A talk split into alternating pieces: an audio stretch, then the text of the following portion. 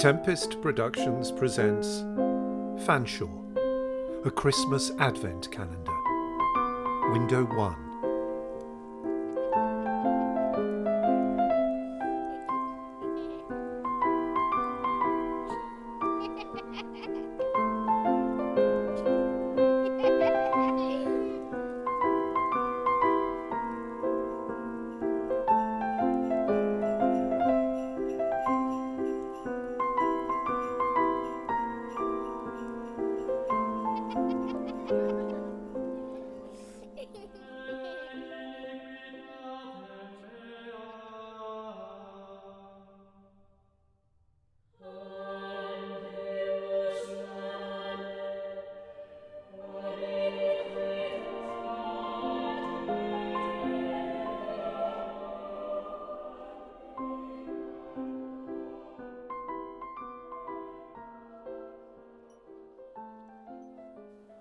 Mind if I tell you about Fanshawe? Fanshawe? I didn't already mention it, did I? I don't think so. I, I either have or I haven't. Then no, you haven't. No, I wouldn't have now I think about it. You see, it may sound strange to you, but I think I'm only meant to tell this story once. And then, And then. What? and then it'll disappear. Right. It's like telling someone your dream and then you forget it straight away. Oh, please. You're not going to recount a dream, are you? It wasn't a dream. It really happened. And not that long ago. Oh, yes. We haven't known each other long, have we? Hmm, No, not long at all. But I feel I ought to tell you about it. You're sure I've not mentioned it? It doesn't mean anything to you, Fanshawe, coming from my lips. You haven't mentioned it. Like you say, we've only recently met. True. Then, tell you about it? I'm intrigued. Please do. Okay, so, right, where do I start? Well, I was quite poor at the time, struggling. No one was interested in my musical career. I don't blame them, Me neither. thank you.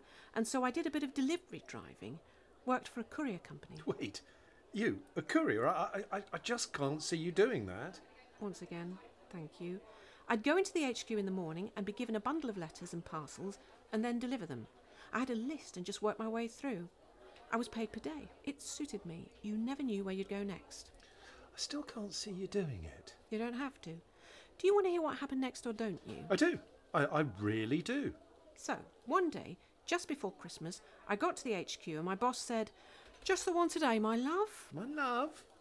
Isn't that sexually aggressive or something? I quite like it. He was a nice bloke. Anyway, he handed me this letter, and on the front was written Fanshawe. That's all. Where's this going? I asked him. He looked down his list and he said, All I was told was that you had to deliver it to the Ingpen Hotel. Where's that then? I said. Well, where is it? Weird name. He didn't know, claimed he'd never heard of it. He couldn't remember where the letter had come from, who had booked it, nothing. So? So I just bunged it in my pocket and left. The hotel had to be listed somewhere. And was it? I didn't have a chance to look because then the weirdest thing happened. We're supposed to be going Christmas shopping, you know. We're already left it rather late. Right, all right. You want the unadorned version? I do. It's nearly Christmas. You should be roving around the department stores making unsuitable choices. It was a bus. What was? I came out of the delivery centre and stood on the pavement and was totally nonplussed. Then, believe it or not, I saw a bus on the opposite side of the street and it had Ingpen written on the front. Just a normal bus. Can you believe that? I didn't wait to get into my car. I just ran across the street and climbed on board. How very, very bizarre. I know. I had no idea where it was going and how long it would take. I just trusted my instincts. Hmm, God forbid. Still, I'm quite enjoying this. What happened next? Where was this ink pen hotel? Ingpen. Hmm. I, I can't really say where it was. You know, you know that thing when you come in from the cold. It was starting to snow, by the way. And it's all warm inside, and the engine is rumbling away, and there's a soft murmur of voices. Well, I fell asleep. Very professional. And I only woke up because the driver was shouting, Everyone out, last stop. But there wasn't anyone else, just me. I got out. But not before checking that there was a return service. Oh, would you believe it? I totally forgot to ask. Yes, I would believe that. I'm getting a lot of carping. It's very distracting. You're quite right. I'm sorry. I'll behave. Then let me paint a picture for you. It was dark by then, the snow pretty thick, coming down like great white rags.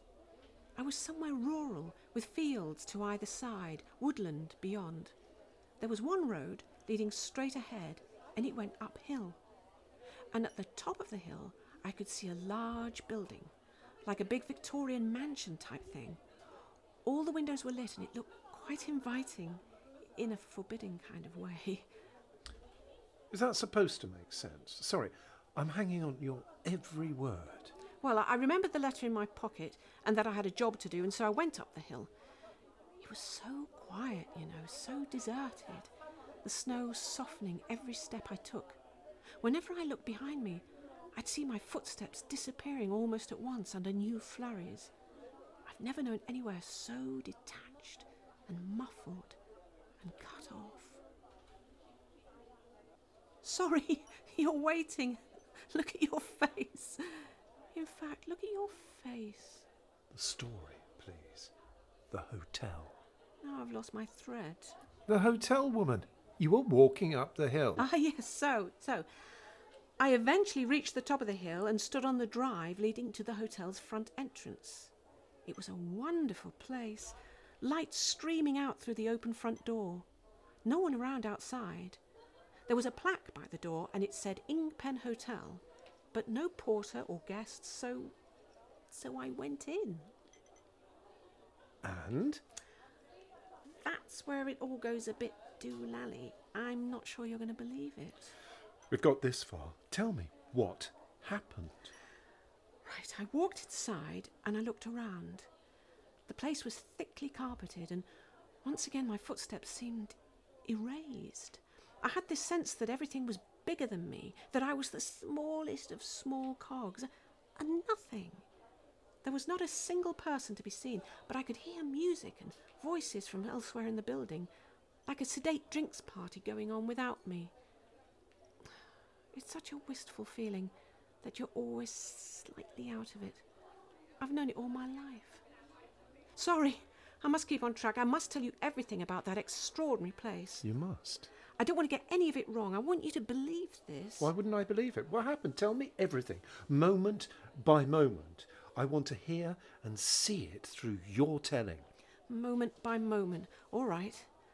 I walked up to the reception desk and I saw that there was a small room behind it. The door was open and the light on. I rang the bell and heard a chair scrape back. I don't know why, but my heart was beating super fast, my hand clutching the envelope in my pocket. Then she appeared. A woman. She was wearing a purple blouse tied at the neck, exactly what you'd expect from a hotel receptionist, and a big smile.